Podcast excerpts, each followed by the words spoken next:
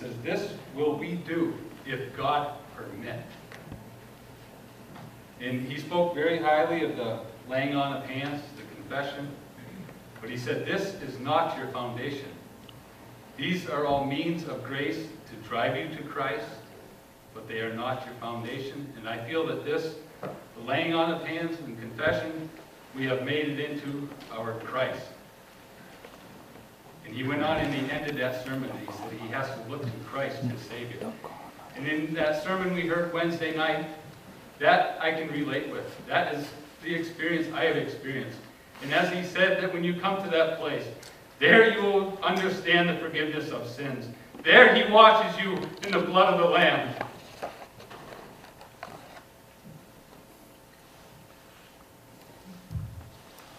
Randy Goddard was not. Ryan, uh, Randy. Randy? I was just gonna ask about, where does, believing come in, in the matter of salvation? Is there no such thing as believing, or, or God just saves, saved you? Or where does all this believing come in? Because it's so many places he says, if you believe. To them that believe, to them he gave the power to become the sons of God. Whosoever shall call on the name of the Lord shall be saved. But then, if you read further, it says, How shall I hear except they, without a preacher?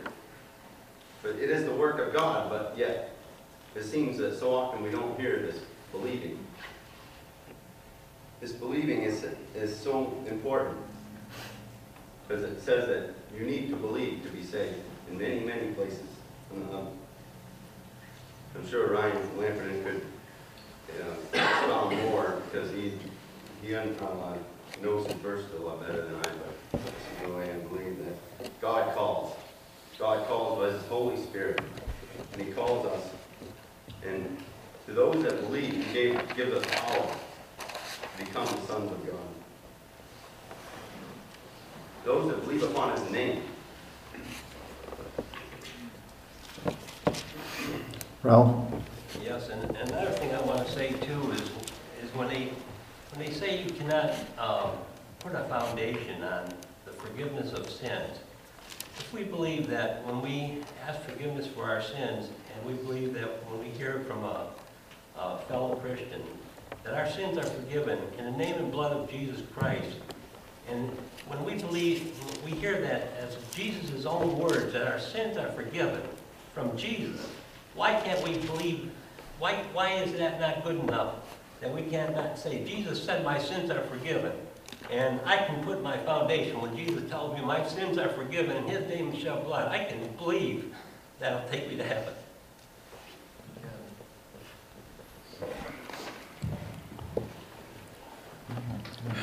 That's the absolution. That's the gospel. That's our foundation.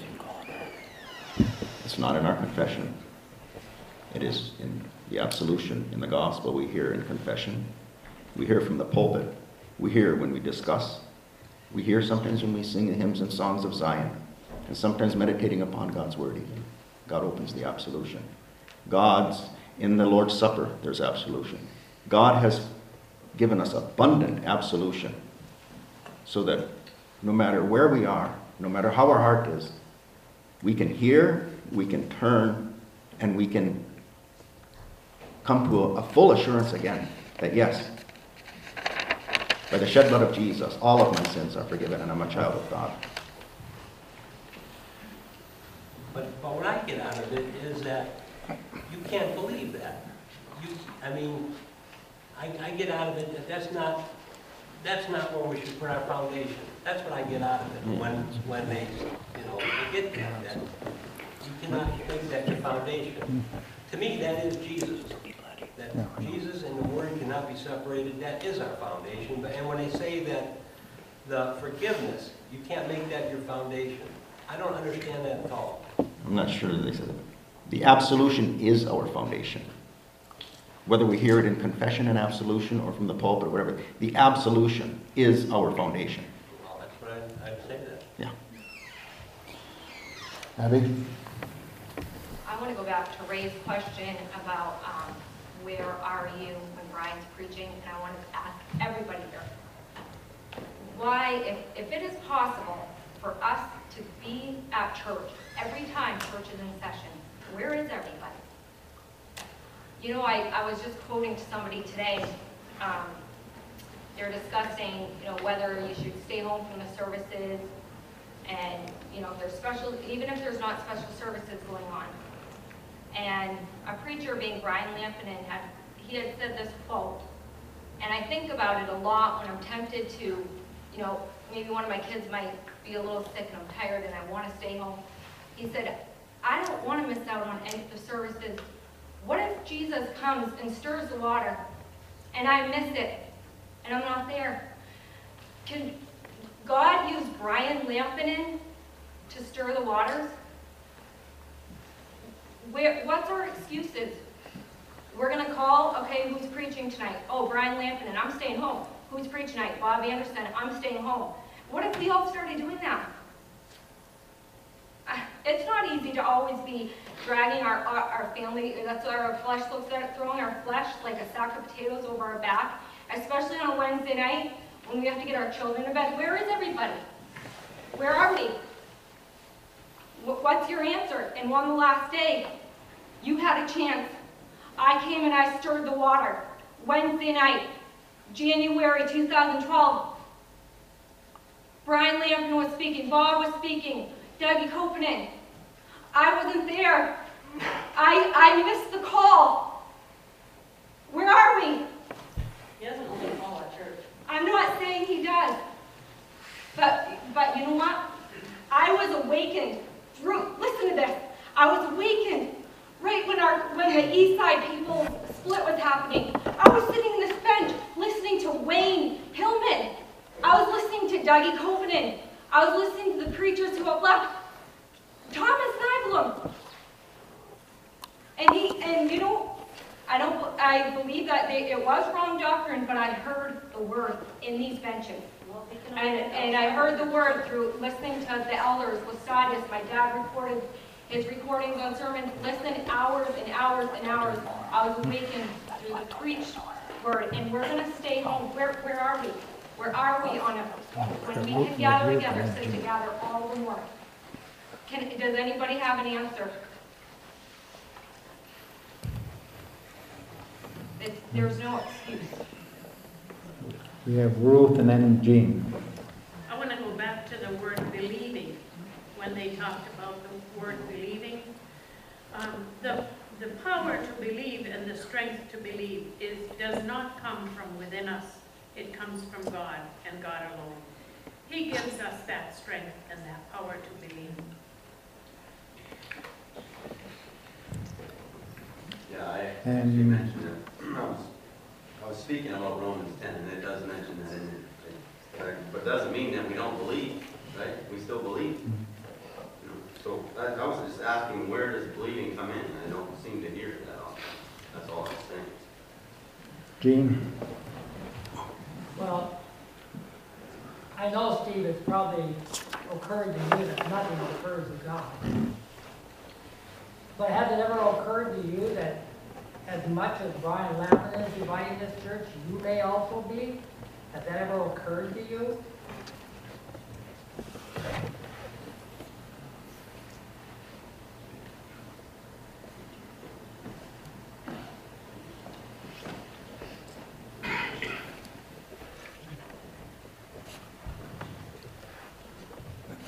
There was a time when uh, I thought I was a Christian. But uh, in one night, one evening, God sent a thunderbolt from heaven to my heart from his, by his holy law and told me that I was a sinner. And because I was a sinner, I had to go to hell eternally. And he put a period at the end of that judgment, and he turned and walked away. I was forsaken by God. There is no greater death, and there is no greater misery, there is no worse condition any person could be in than to be separated from God. And I found myself as a sinner separated from God. And it wasn't because I had committed some sins. Had I committed some sins, uh, perhaps I could confess them, make restitution, remedy this matter somehow. But I was a sinner. And there was nothing I could do about it. And being a sinner, I must go to hell.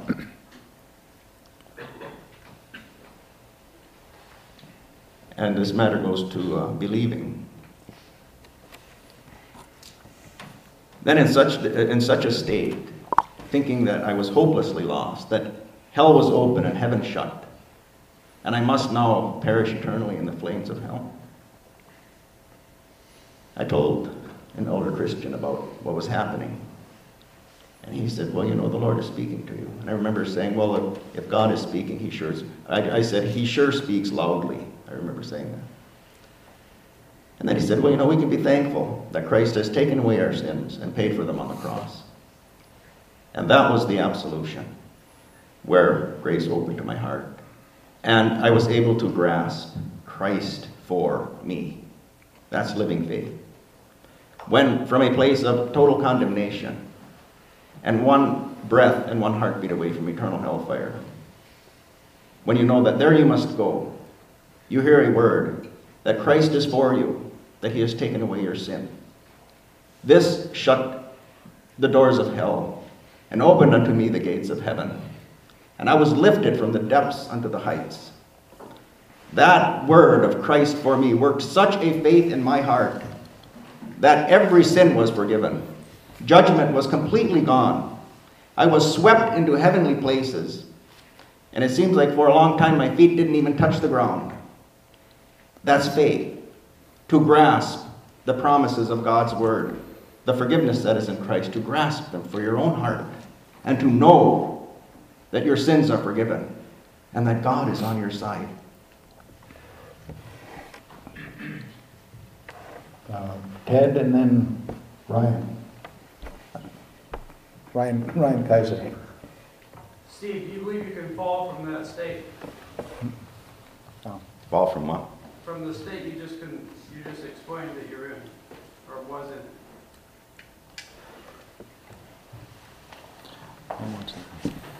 If God does not preserve me, I will certainly, absolutely fall. But I trust every day in his promises that that gospel I heard then is true yet today. And his promise is never to leave me or forsake me. So I fully trust in him. If I look to myself, I will be lost. I will fall. Is the answer yes or no? That's my answer. Now Ted and then Ryan.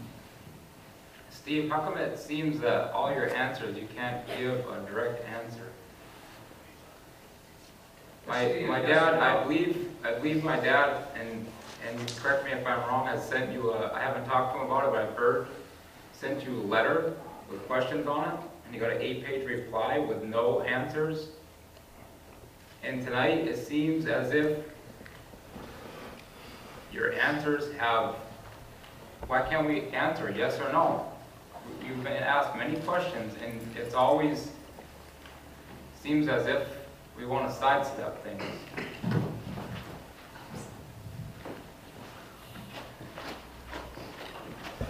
Gene asked you a simple question.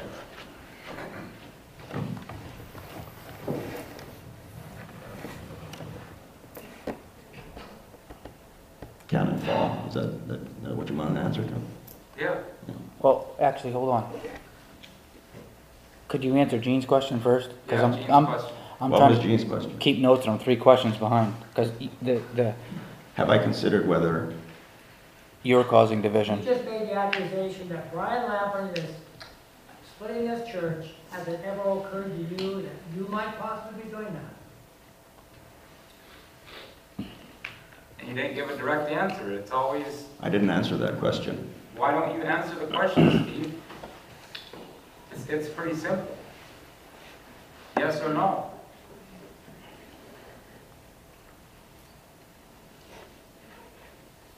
Am I splitting the church, causing divisions? You know, He asked, has it occurred to you that you may be? has it occurred to me that I may be? Oh, I've thought about it. I've thought about this whole thing a lot.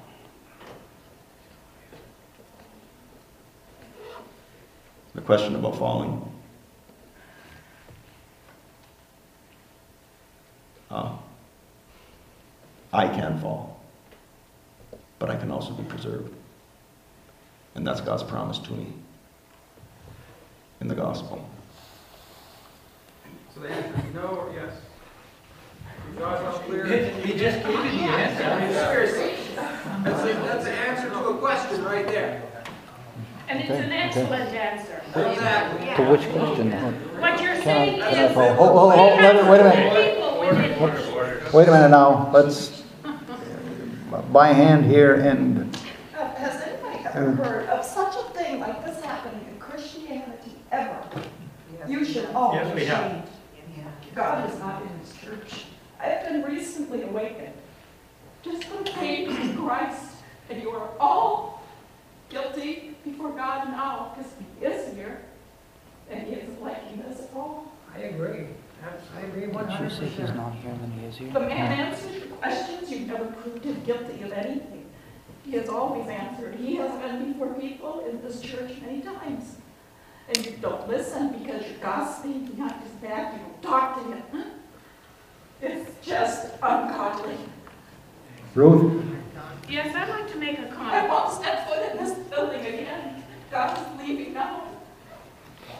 I'd like to make a comment. You, you think that Steve did not answer your question when he gave two sides to it. He said, yes, I can fall, but God has promised to preserve me. What kind of people are you? We all have two people within us if you have the Spirit of God and you have your flesh. So from the flesh, you can fall. But if you have the Spirit, God can preserve you. So there are two answers. Because you have two people. If you have the Spirit and you have the flesh. Where, why do you have to spell this out? That's frustrating. I have something else I want to comment since I have the floor. Jean asked him if he had any uh, premonition or did he think that he was causing division. Let me tell you something. I've been a Christian since I was a child. I know that within the Apostolic Lutheran Church, for the last 50 years, there has been a change in the church. It has become even more pronounced in recent years. When you listen to the preaching in the churches, and I'm not saying every preacher, but I'm saying a lot of the preachers, and then you go home and you read the Augsburg Confession and you read Martin Luther. There's something wrong. There's a huge gap here. Martin Luther's understandings, the Augsburg Confession, and the teachings of the church, the Lutheran confessions, are not being taught in this church anymore. It says that these are the bylaws, but these are not the teachings that are being taught. We are hearing a lot of other stuff that is not Augsburg Confession or Lutheran teaching. So when Steve started to read, I know that, I, I remember a couple years ago when he, uh, when I told him about the history of the Reformation, that book, because I have read it, and I told him about it, he ordered one, he got an old copy online, and he said, oh my, there's a lot of, this is astonishing. And so he started to study a lot more Luther. And you know, there's this big gap. So when Steve started to preach this stuff, ah, there's a big difference. So you get hated. Just like Martin Luther got hated. He got, he was, his whole life was threatened. You know? It is not easy to teach a doctrine that takes away man's own part, man's own work in his own salvation, and to say that it is all God's work. God says, I am the Alpha and the Omega. He's the beginning and He's the end. Amen. We are saved by Him alone, in faith alone. That should be our, our foundation. Christ is our foundation. And, and we ought to always remember that. That's a, that's a central issue. And when Christ stops being a foundation and all these other things become your foundation, there, there starts to be a problem. You know, there's been a lot of talk about the Augsburg Confession and all of that, but I, one thing that is missing, and that is, that is the Bible, the Scripture. That supersedes everything. Can I And to these, to these members here, if you can only read one book, please read the Bible. You know, because there's, it, we have a hard time, you know, who's given to know everything and all the mysteries of the Bible, right? And, and the Augsburg Confession is, when it's like that becomes our only doctrine, it's like, yes, it is the writings of the elders and Luther's writings and all that, but it should always be backed up by Scripture. And it is, in the Augsburg Confession, it is backed up by Scripture. So it's the scripture we should study, come to understand, and then read the other writings too. But Paul, I'd like to say another comment. Um, in Greenville County, there must be, I heard Dougie once say there are eighteen hundred churches. They all read the same Bible we do, and they all have a different religion than we do. They don't have the Augsburg Confession, and these were the forefathers that put it together that is consistent with the scripture. And I would also like to say that in Greenville County alone, there are hundreds, hundreds of people who have been raised in Laestadian homes, who go to Baptist churches and all these other churches. They've been raised in Laestadian homes. What happened? Hundreds of people. How come we can't retain these people? They have never been taught doctrine. They don't know doctrine. They've all, uh, they've all grasped a different doctrine, all these people. And, and let me tell you, I don't, uh, I've talked to a lot of these people. There's a wide variety of doctrines out there that have people who have been raised in Laestadian homes. And I'm, I'm willing to tell you that many of you have children in those churches. Um, a couple things. The hundreds of people that live here, children that are going to these Baptist churches, Yeah? they probably started going to other churches when the big push came for us to understand right doctrine. I know it. Everett, you're the oldest man here. How long has how long has it been pushed right doctrine? How long have you been hearing that? I guess I thought I believed the same all my life, but since I've heard it, since I was converted. Okay, ten years ago, did you hear sermons about right doctrine all the time? Uh, I think I have, I'm not saying, Not have you heard, but have you heard preaching? You need to understand right doctrine. yeah, Okay, maybe I'm wrong. All sermons consist of doctrine. Whether right or- Exactly. Whether right or wrong. Doc- Doctrine is just teaching. It's either right doctrine or wrong doctrine. Okay, but when the sermon, substance of the sermon is, you need to understand right doctrine, not the teaching, but you need to understand right doctrine. That's been something that's been new. I'm, I haven't been in Christianity forever, but I know the sermons that I've heard 10 years ago. I didn't hear sermon, every sermon, them talk about doctrine. But lately, that's what it's been. And I also like to read, this is the Apostolic Lutheran Church of America's bylaws. And it says the Apostolic Lutheran Church of America recognizes as true the Christian doctrine based on the Old and New Testaments of the Holy Bible, the Lutheran doctrine in the Book of Concord, the Apostolic Confession, together with the three ecumenical symbols, the Apostolic, the Nicene, and the Athanasian, and the Augsburg Confession. And after that, has those parts which are in agreement with the Holy Bible, and uphold the confession of true faith and love as the greatest law. And then it says, All ritual and polity of the church are to be governed according to the immovable truths of the above mentioned confessions, namely that the holy word of God, both Old and New Testaments, shall be the sole authority of truth, in the light of which all doctrine in this church shall be examined and determined. And I called around to find out what those parts mean, because we could take the Augsburg Confession, and I'm sure everybody in here could find a different little bit of those parts. And I tried to get a hold of Welford, but he wasn't available, so I got a hold of Gary Bertram.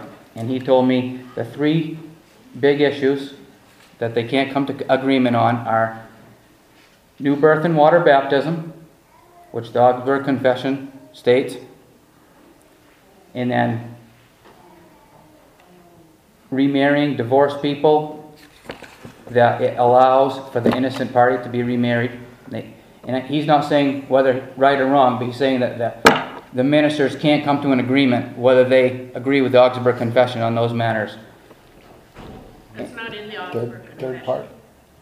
Well, that's what he told me. American divorced people. Well, he says the Augsburg Confession, those parts which are in agreement with the Holy Bible, and that's what he told me. So maybe that's not. Tho- Those two words. Hold on, hold on. Parts were just added a few years ago. Exactly, and that's why I called to find out what they mean by those parts. But then, at, but then this, the whole paragraph after says that in all this, in, in all these contentions, we're supposed to go to God's word. And yet, every time you or Steve or somebody up brings up an argument, it's always about the Augsburg Confession. I started reading out the catechism, and, and I just found out that Luther didn't write the questions. I didn't know that. I guess somebody else wrote those, so we should throw that out now too. Only, only what Luther Who, who said throw that out?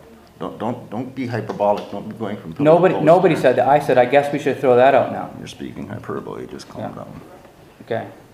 But it's getting a little bit carried away when the sermons are, we need to understand right doctrine, and all the answers come out of the Augsburg Confession, and then the, and then the accusation is, all these children have left and they go to other churches because we haven't taught them right doctrine. So you agree with me? We need to hear more gospel. You know? Yeah, that's true. Something has to be wrong why they all went to different churches. Because they hadn't experienced new birth. Yeah, but it- you, it- according to, the- to the teachings in this church, you don't have to be born again. Well, another thing too is when we say they all have the same Bible, that's not true. There's, Well, there's some they got different- interpretations of the Bible that are downright scary. Yeah. And, They and all there's a lot read- that use them. They all read a book called the Holy Bible. The reason that uh, the uh, Lutheran confessions come into question is because there are now different understandings of the same Bible. And that is actually why the Lutheran confessions were written in the time of revival and awakening and Reformation, because there were different understandings of the Bible. And in this time of, of, of awakening, God gave us by His grace, through that fire, through that trial, the chief articles of faith, which is the heading of the Augsburg Confession. And it wouldn't be an issue today if there weren't, again, different understandings of the Bible. So I urge you not to throw away that gift of God that has come to us from our church fathers, namely the Lutheran confessions.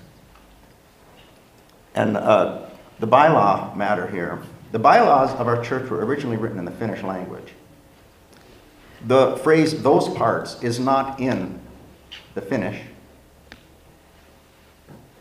record of our bylaws. It's not in there at all. When the bylaws were translated into English in the 1950s, somebody decided to arbitrarily, against the bylaws, which require a two thirds vote to modify them, somebody decided to add those parts. Those words are not in the original. Arvo Onerma had a problem with that. He actually got a licensed translator from Finland, whose translation is by law considered original, original document, to look at that place in question and give her rendering of it. And I, I believe it was a her. And the rendering is there is no those parts in the original. And the original is unambiguous, which state that the doctrines of the Apostolic Lutheran Church, the Finnish Apostolic Lutheran Church of Americas was at that time, is the Lutheran Confessions. Period. Also, there's a separate document, not the bylaws, it's the Articles of Association, which were filed with the uh, government. And in those Articles of Association, it is written that this church will worship in harmony with the Augsburg Confession. If we leave the Lutheran confessions, we're leaving our church. We are leaving the truth. And I fear for the church and for the children should that happen. That is an invalid copy of the bylaws, by the way, with that- those parts in there. Oh, that's, Yeah. I had, I even translate it. okay. It's, it's not valid. Ryan? I wanted to um, comment back on, um, I was kind of referring to the question that was asked to you, can you fall? And you said, well, according to my flesh I can, and, and what God can preserve. That is true. However, um, we can't look at it, when God has regenerated us, we're not just flesh. Like, we're not just a evil, wicked, corrupt person, but God has regenerated us and, and quickened us and has given us the Holy Spirit. And I'd like to read a place in Second Peter that explains these matters and that it explains how God has given us faith by grace. It's no merit, no work um, uh, prior, and He's given us divine power. And um, it sums up the matter of election and, and making it sure. And, and I'll read it through. But this is in first, the first chapter of Second Peter. This is how it's rightly divided. We should never um, answer a question, can you fall, in, in like a, a squishy way as if to blame God. That's not how Peter does it, but he simply says it like this. Simon Peter, a servant and an apostle of Jesus Christ, to them that have obtained like precious faith with us through the righteousness of God and our Savior Jesus Christ. As a free gift, no merits of man. Grace and peace be multiplied unto you through the knowledge of God and of Jesus our Lord, according as his divine power hath given unto us all things that pertain unto life and godliness, through the knowledge of him that hath called us to glory and virtue, whereby are given unto us exceeding great and precious promises. And Steve spoke of his awakening and his conversion and how God opened these matters of redemption to him. I've experienced the same matters, and many of us, hopefully all of us, have similar. And that's not where it ends. Whereby are given unto us exceeding and great and precious promises, that by these ye might be partakers of the divine nature, having escaped the corruption that is in the world through lust. And beside this, giving all diligence, Add to your faith virtue, and to virtue knowledge, and to knowledge temperance, and to temperance patience, and patience godliness, and to godliness brotherly kindness, and to brotherly kindness charity. For if these things be in you and abound, they make you that ye shall neither be barren nor unfruitful in the knowledge of our Lord Jesus Christ. But he that lacketh these things is blind and cannot see afar off, and hath forgotten that he was purged from his old sins. Wherefore the rather, brethren, give diligence to make your calling and election sure. For if ye do these things, ye shall never fall. For so an entrance shall be ministered unto you abundantly into the everlasting kingdom of our Lord and Savior Jesus Christ. Wherefore I will not be negligent to put you always in remembrance of these things, though ye know them, even be established in the present truth. That's the way it needs to be said. It shouldn't be evasive or, or it shouldn't imply that if God, if I fall, it's, you know, like it's God's fault, there's nothing like that. God has given us everything necessary for our salvation. And if we sin willfully, we forfeit all that he has done. And it's worded that way in Galatians, and there's many, many places that the blame is laid squarely on us if we end up losing the salvation that God has provided for us. One more place in Corinthians, the Apostle Paul says that I keep under my body and bring it into subjection, lest I, after I have preached to others, I myself should be a castaway. He had no problem with saying it exactly the way it is. Now, those um, encouragements are for the children of God. That we wouldn't be as those who Jesus spoke of in the parable of the sower, where the seed is sown and it brings forth some kind of plant but not fruit. So those kind of encouragements are, are there for us. so that we by the Spirit can hear. For Scripture says, For it is God which worketh in you, both to will and to do of his good pleasure. We have that encouragement from Scripture that sinners though we are, we don't look to ourselves for our own obedience or righteousness or ability to continue in the faith, but we look to him who has begun a good work in us, and as Scripture says, will perform it unto the day of Jesus Christ.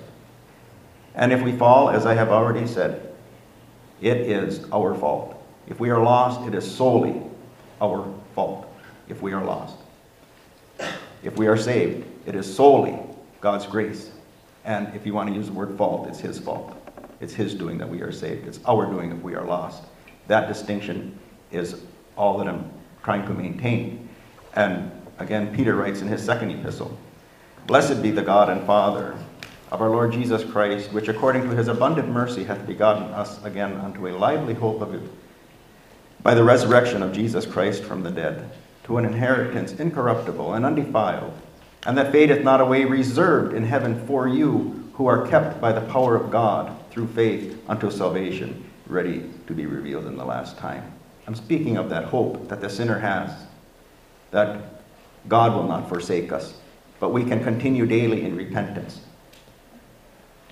and trust in His will and, and His good will and work in us and for us. God is our trust. His word is our hope.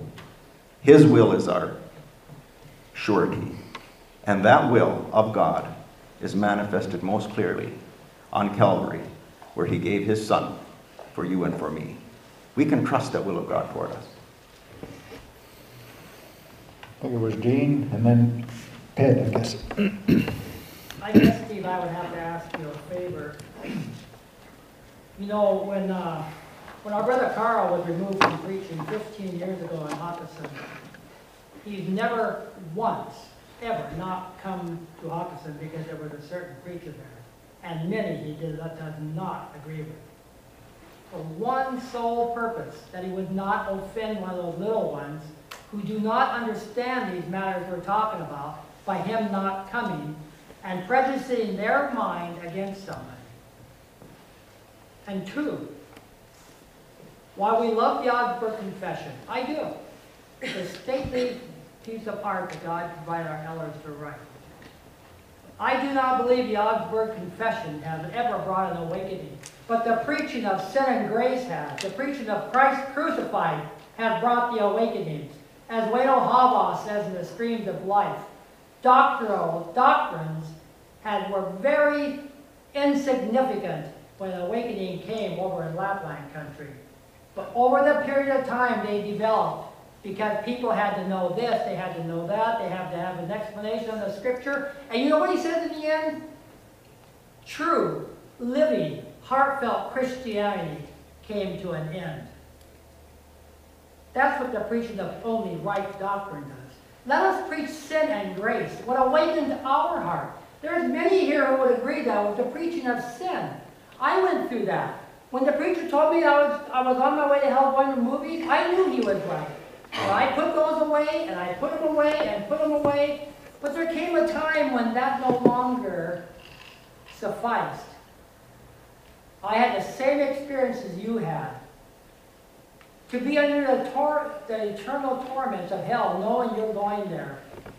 When the awakening came of the revelation of the Son to the heart, I want everybody to have that same experience.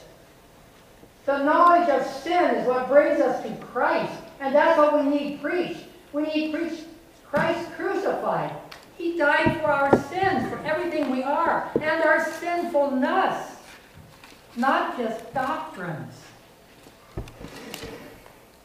And that's why it says, lay aside these things, and let us strive on to perfection in Christ. Amen. I guess the issue comes in when um, we preach the gospel. What is the gospel? When we preach sin, what is sin? What is original sin? How was the gospel received? How was it applied? Who is Christ? These things are doctrine. And they are issues under contention today. And they were issues under contention when the Lutheran confessions were written. That's why we have these clear doctrines. Because when we, we can't just say preach Christ or preach repentance. What is repentance?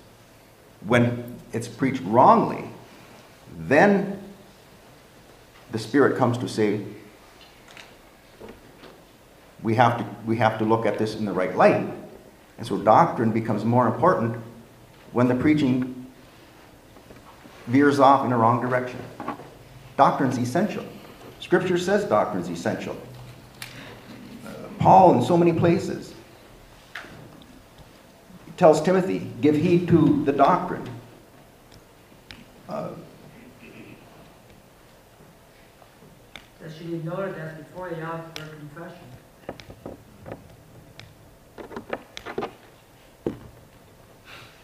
Are you willing to cast out the Augsburg Confession, Gene? Did I just not say it was dear to me?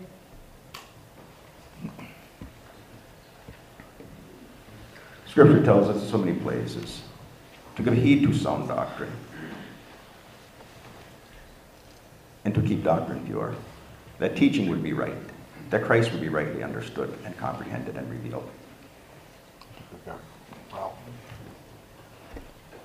I think it was Ralph, and then, then Ryan. Yeah, I like, I like to, um, uh, read a little part where Jesus spoke in uh, Matthew. It was on the uh, Sermon on the Mount. And when we talk about predestination, I, I, I I gotta think about this part also. When Jesus was speaking, he wasn't speaking to Christian people here. He was just speaking, speaking to the Jewish people that were around him. And he said, he said, ask and it shall be given you. Seek and ye shall find. Knock and it shall be opened to you. And he says, for everyone that a- that asketh receiveth, and he that seeketh findeth, and to him that knocketh it shall be opened. Remember, Jesus' words. There's no debate on that point.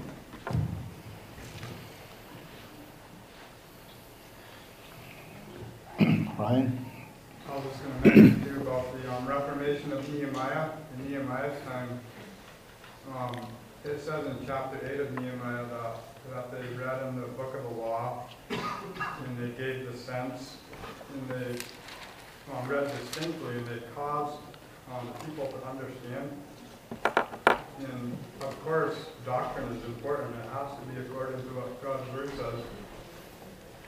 And when uh, they gave the sense and they caused the people to understand. What they did, I believe, because this is how I've experienced it too, is when the ministers give examples of how we live in certain sins, or when they give examples of how Christianity is lived, and then we see ourselves as wretches compared to it. Those are, that's how doctrine is broken down for the simple believer, or even the unconverted. And that's how his sin is known. And then in the next um, place in Nehemiah, in chapter 9, it says uh, that they read in the book of the law um, for a fourth part of the day, and then they confess their sins and worship God the next fourth part of the day. Six hours of each. That's how hungry and thirsty they were in a true reformation. And there was no worrying about if sin is being confessed right, or if they're making a work of it, or six hours of confessing sin, how many hundred thousand people, and, you know, this, this worry about, about those, you know, we're making a god out of confessing sin. There's so little sin confessed these days, the amount of sin we commit corporately and individually. There's a lot more need for confessing sin, that, and the, and the idea that we're confessing sin too much, or it's gotta be curbed and spoken against is just ridiculous. You know, there's no reason why a minister should be downplaying Make confession. a motion to read one thing. It's written in 1 Timothy this way. Till I come, give attendance to reading, to exhortation, to doctrine.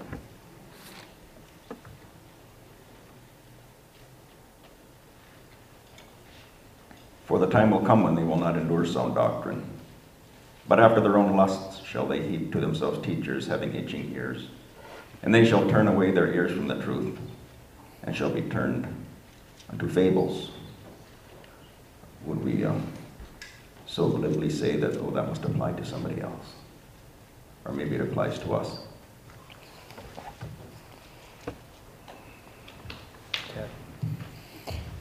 Uh, Ted? There's a difference between, between preaching about doctrine, about Jesus, or preaching Jesus, I agree. or Yeah. preaching doctrine. We hear in sermons, doctrine, what did you say, Bud, fifty-three times? Thirty-five times. Sorry, I'm wrong. Thirty-five times the word doctrine. To me, that's preaching about doctrine. That's not preaching the doctrine, as uh, both Ryan and um, Gene said. Raise that hand. Who? Grace.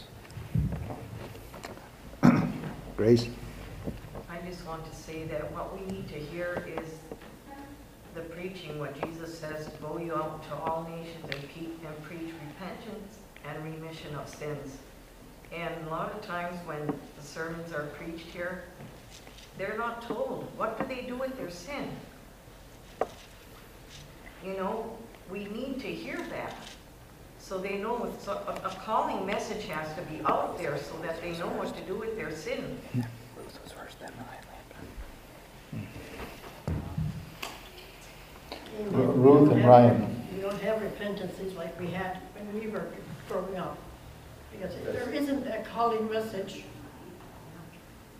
I, I believe that whoever was counting the word doctrine wasn't listening to the sermon. You cannot be counting something like that and be listening to the sermon and the context of what a person is saying at the same I time. didn't, I didn't know. Okay. Ryan? Uh, I'm just gonna mention, in the Old Testament, there's a pattern of how God deals with people, and, and this deals with justification and where, um, a person's sins are dealt with, and, and the prayer life and that. But, um, just quickly, I'd like to mention the layout of the first, um, tent, or the tabernacle. And at the, at the entrance of the, um, gates, beyond the entrance there in the court, right out in the open was the altar of sacrifice, and that's where the people came when they had a guilty conscience, or that's when they came when they knew they had sinned against God. And they would lay their hand upon the sacrifice's head and confess their sins. The blood would be slain, the priest would assist them in, in, um, killing the animal and, and offering its respective parts on the altar. That's where justification took place, right out in the open, the person would confess his or her sins, and atonement was made, justification. Beyond that was the brass laver, and that speaks of sanctification. I won't get into that a whole lot, but, um, beyond that was the golden altar, and that speaks about the prayer life of the Christian. And on the left was the candlestick, and on the right the showbread, and beyond that the holiest of holies, and it shows an order or a progression onto God's heart. And um, one thing it mentions about the sweet um, altar and the sweet incense and the golden altar there it says, it specifically says that no sacrifice was to be made on that altar. And what that teaches us is that sins are not absolved or they do not go away through prayer. When a person wants to be justified before God, when a person is con- um, convicted and on his way to conversion, all the justification takes place outside, in front of, of the minister. There's a minister that, that brings forth and does the um, service. And that same pattern is in the New Testament too. And there seems to be a little bit of confusion, you know, are sins dealt with in prayer, or are they dealt with in the open, or Initially, sins are dealt with out front. Confession is made, the blood is shed, and atonement is there, and the sinner is relieved of his, of his guilt. And later, the prayer life then is sanctified and, and used, and, and there's much that can be said about the prayer life, but sins are not dealt with in the closet. They're dealt with openly.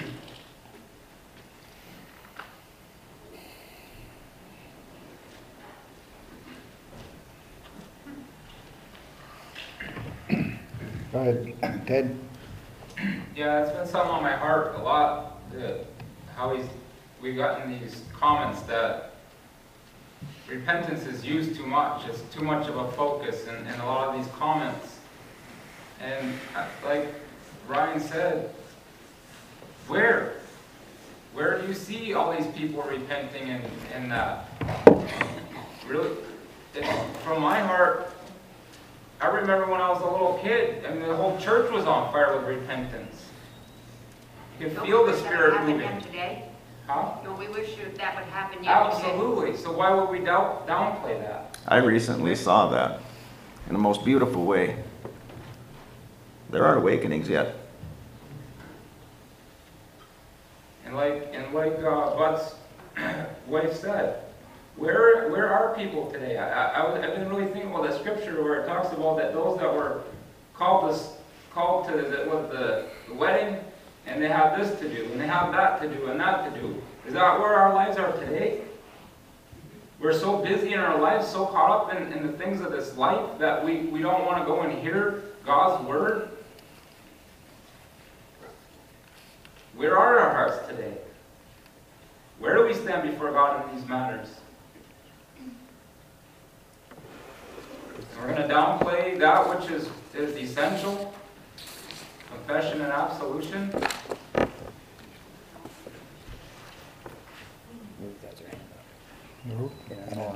Ruth and then Lauren. Yeah, I, I have something to say about that, Ted. Yeah. During this whole persecution of Steve, his wife was awakened and she repented. And you know what? There wasn't any rejoicing in this church over it. Nobody hardly came and talked to her about it. Do Are you know? sure? Well, not very many people. It was, uh, it was pretty profound silence. Yeah, for somebody who's, uh, here he's a preacher, and many years his wife hasn't come to church. And tonight she was offended. I mean, this is, this Well, I went and talked to her. It's just, maybe, I don't know who else, maybe, maybe other people haven't, but I don't know where you're coming from. well, I know that, I know that very know few coming from. people, very few people approached her when she repented. You know? Well, I That's talked, not I true. talked to her and rejoiced with her, That's but not I true. feel bad that she had to see all this tonight. Lauren and then Ray. I guess, uh, I feel the biggest thing that's, has been taken out of this church is Christ said, ye must be born again. We had a preacher from our pulpit that said that not to listen to that when people tell you you need to be born again. Jesus, that was his own words. And yet we, God, we took a vote on that, and it came down to a lot. And what did we do? We turned around and we went against God's back, and we voted him back in. What do you think is gonna happen when we start going against God's word? The vote was for the lead pastor. I don't believe that's what. Yeah, it was. Ray? Make a motion, we close the meeting. Second. Motion made and seconded, close the debate, and then we'd go on to the vote. Um, All in favor, I'll try a voice vote. All in favor, say aye.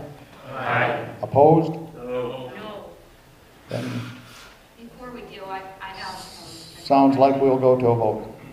before we do, I have a confession to make, you know, especially lately. When I'm sitting in the bench, I'm still very caught up in this world.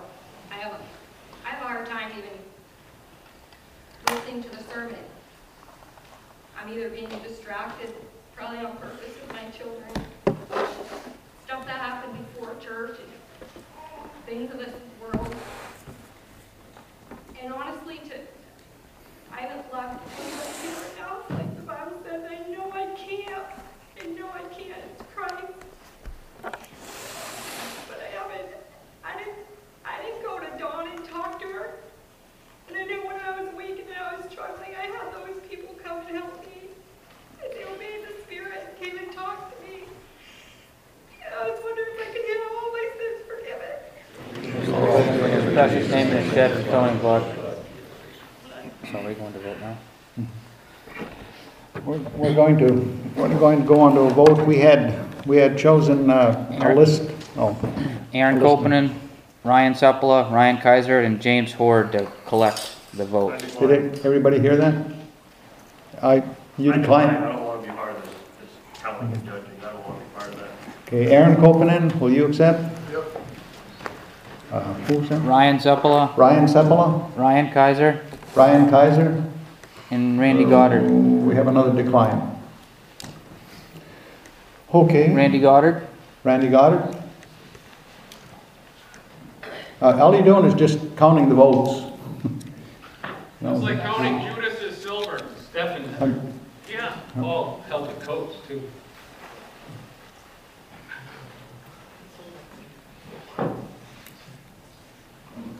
Aaron, who? Okay. Aaron Kopenen. Aaron? Ryan Sepula. Ryan Sepula? Ryan Sepula even here? Ryan Sepula's, Ryan They Kaiser. tried to crucify him, crucify him. Okay, Ryan, I'm getting scared, maybe. No, but that's. What grade are we Ran- Randy? What grade are we in? That's what happened when Jesus was kick Marty out of the church, but, but then, uh, when it comes to kicking another Okay. teacher out, Yeah, well, we're, ju- we're trying to decide who the four are going to be. We need four people. Got Aaron, Ryan's not here. Will, will you, Randy? No. Okay, All right, Aaron Kopenen and Randy, you go. Aaron Kopenen? Sure. Okay. Ted, will you? Yeah. Ted? There's papers and pens. Okay. John, will you? And who else can I? That's, that's enough. Hmm? That's enough. All they're doing is collecting the votes. Um, Yeah, three, one, four. You have to, Three, yeah, four. Pass out pens where needed. Um, Make sure everybody gets one slip. you have to define what the vote is. Defining vote is, since the board removed him, the question is, do we put Steve back on the ministerial roll? A yes means Steve goes back on the roll, a no means not. Is that any clarification needed? Say it again. A yes means Steve will go back on the ministerial roll, a no means he will not. It was brought up that the congregation has not voted to put him off. The board voted to put him off. Right, and it's up to the congregation by debate to put him, voted to put him off, so how can we vote to put him back on?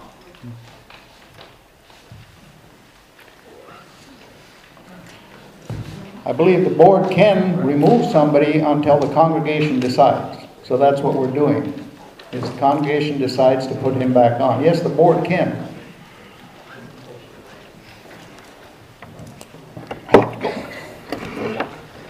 Luck.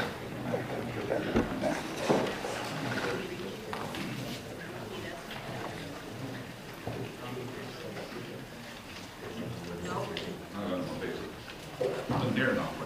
What's that? Wasn't enough paper. Wasn't enough paper?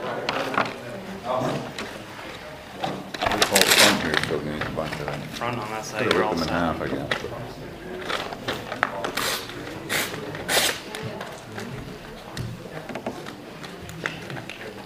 Paul's in charge of ripping up paper. Hey, can I just have one I can rip some up too? Sure. That- This far side over here, you're all set. Oh. Just so you know, yeah, the very back, just.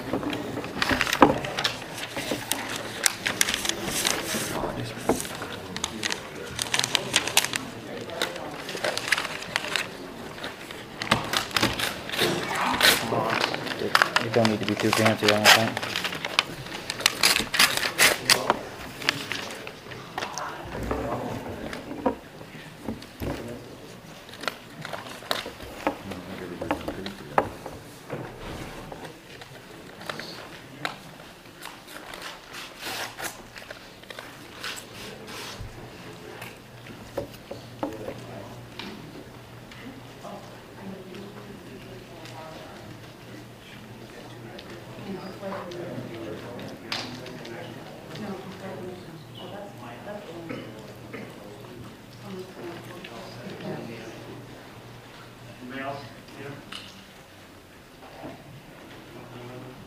The Bible says, whatever you do to the The least of these, my brethren, you do unto me.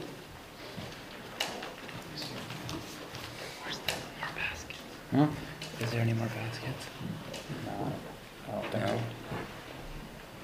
Let's let those guys take the baskets and you guys can go all and count together. Did anybody count how many people are here? Yeah, Ray Apple found it at the door. Uh-huh.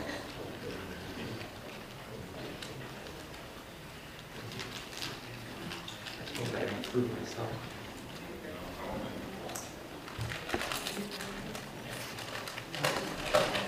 Yes, put him in. Keep him on. Yes is to put him back on, no is to keep him on.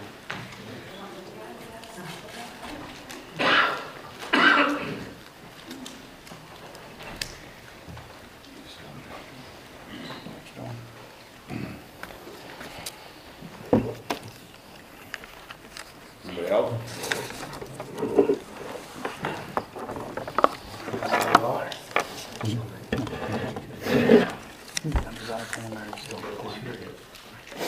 You get yours?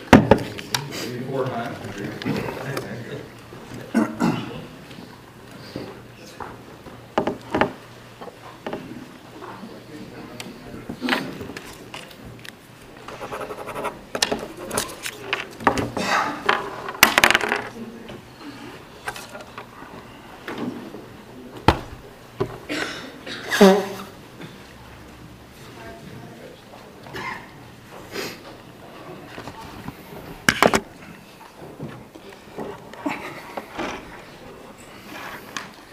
Do you vote?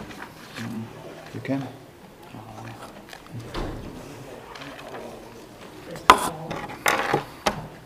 Would it be out of place if I read something now at the votes are all time, just a short little Yes. quote? Is that okay? What, what was it now? Just a little quote here, if I read it, is that okay, or?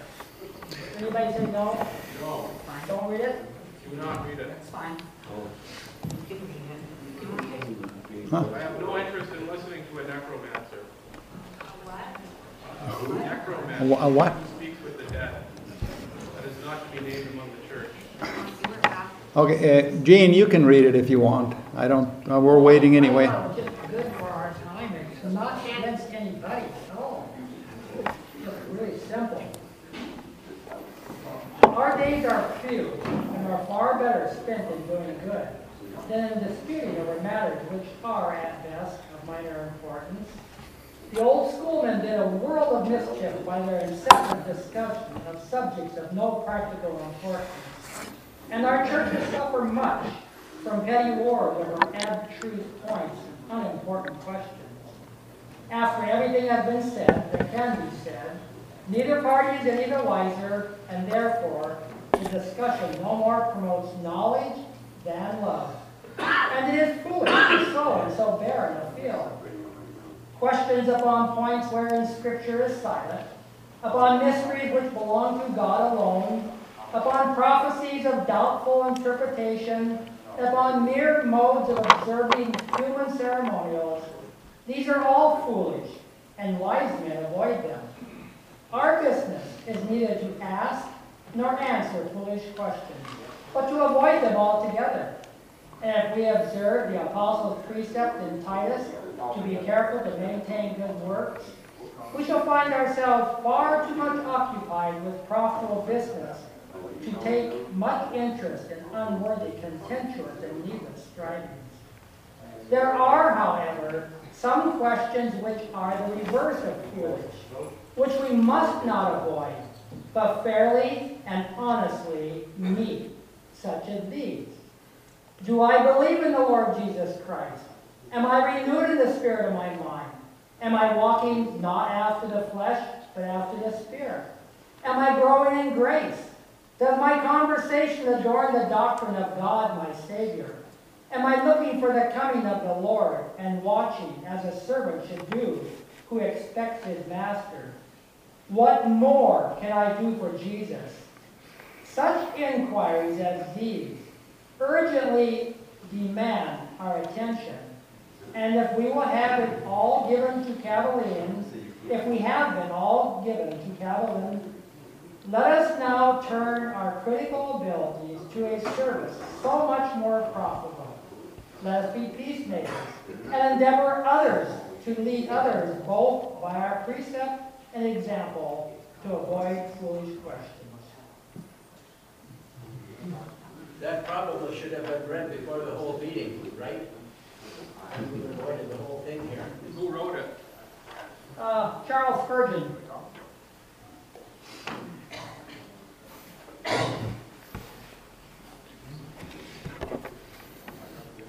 Eva. Eva. Can I just share something from, that has bothered me very much when I've read um, so much on Facebook about uh, Christians running Christians down? And this verse was brought to my attention many, many years ago. It's from Matthew 7, 6, where it says, Give not that which is holy unto the dogs, neither cast ye your pearls before swine, lest they trample them under their feet and turn again and rend you. And I definitely feel that the way some people have torn their brothers and sisters down on Facebook is casting pearls before the swine, because it's really giving the world quite a picture.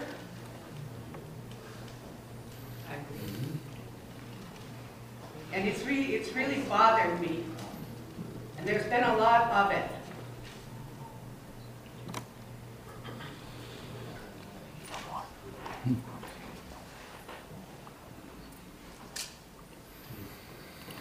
We got a meeting a week, from t- we got a meeting a week from tonight, people can calm down a little bit and bring their comments there. We just take the vote here and that's it, the meeting's over. I gotta, I gotta read one thing about Sunday, there's no groups, but. While, while we're waiting here, there was um, a question come up, and that's this coming Sunday. There's uh, services up in High Point with Dave Lappy, and uh, there's a lot of people going up there, and the groups are pretty well not going to be here in that. So don't believe that there would be um, enough on the groups for the meals and all of that. So I was asked to bring before the congregation um, that Sunday, if there be no meal, and uh, depending on who's here, you know, just had the morning and afternoon, we could still do that the same. There will be no High Point preachers because they'll be all up there. Um, So is it okay with the congregation to just cancel a meal? What about volunteer?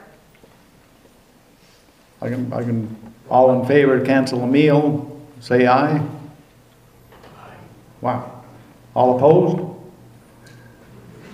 Well, In other words, we don't really care, I guess. don't really care. We, we don't have the groups, it was brought up by the, by the group heads anyway, that there's not enough people here. We'll just cancel a meal on Sunday then.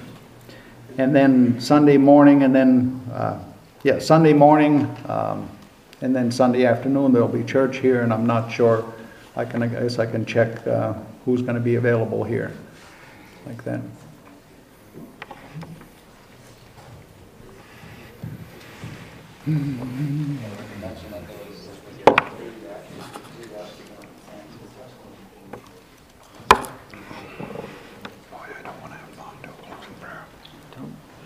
Don't, still don't.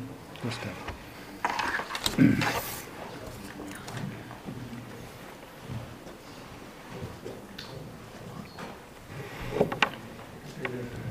The the uh, issue that was put forth, uh, and the way we voted was yes to put Steve on the ministerial roll, and no not to, and the answer is no. I gotta check the count. So that's, that will be the way we'll go from here, and that's the congregation's decision then.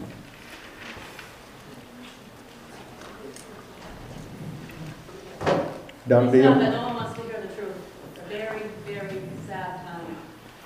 Very sad. Doug, do you want to do a closing prayer also? Mary had her hand up. And then we'll have a uh, closing song. Mary had her hand up, she wanted to say something. Oh, I have been listening this week to a sermon from Ed, from Ed Sikala, preached right after his wife died. Dougie translated it. And um, in that sermon, and only in one little part, he rebuked the Chancel Church very strongly. And he told them that,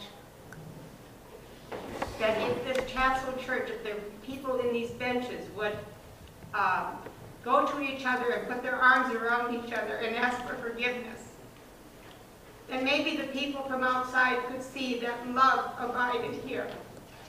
And that maybe then there more people would come. I do not know what the issue was. There, Dougie might remember, I don't know. But I do believe the rebuke belongs now to the Greer Church. Amen. Absolutely.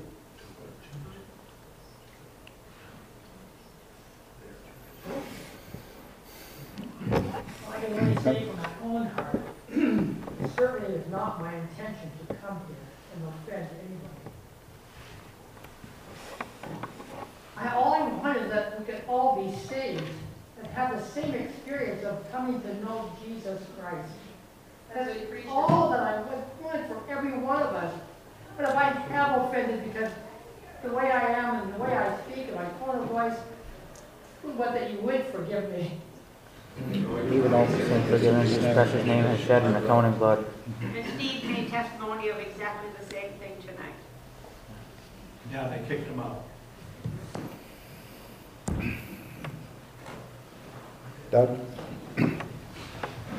Or you can just do it tonight then. Father in heaven, we ask that we always remember your word and, and remember that Jesus has said that I am the way, the truth, and the life. We can't draw ourselves onto him, but we know that your arm is stretched from heaven and is not short that it cannot save, and your ear is not heavy that it cannot hear. So we always ask, according to your word, that the disciples went forth preaching repentance for thee and faith towards our Lord Jesus Christ, Son. That is what we would ask you, dear Father, that you would grant that mercy for us. The Lord bless us and keep us. The Lord make his face to shine upon us and be gracious unto us. The Lord lift up his countenance upon us and give us peace in the name of the Father, Son, and Holy Ghost. We didn't, we didn't pick a song ahead of time. Someone have a closing song? Three Forty-two? Three forty-two. 342.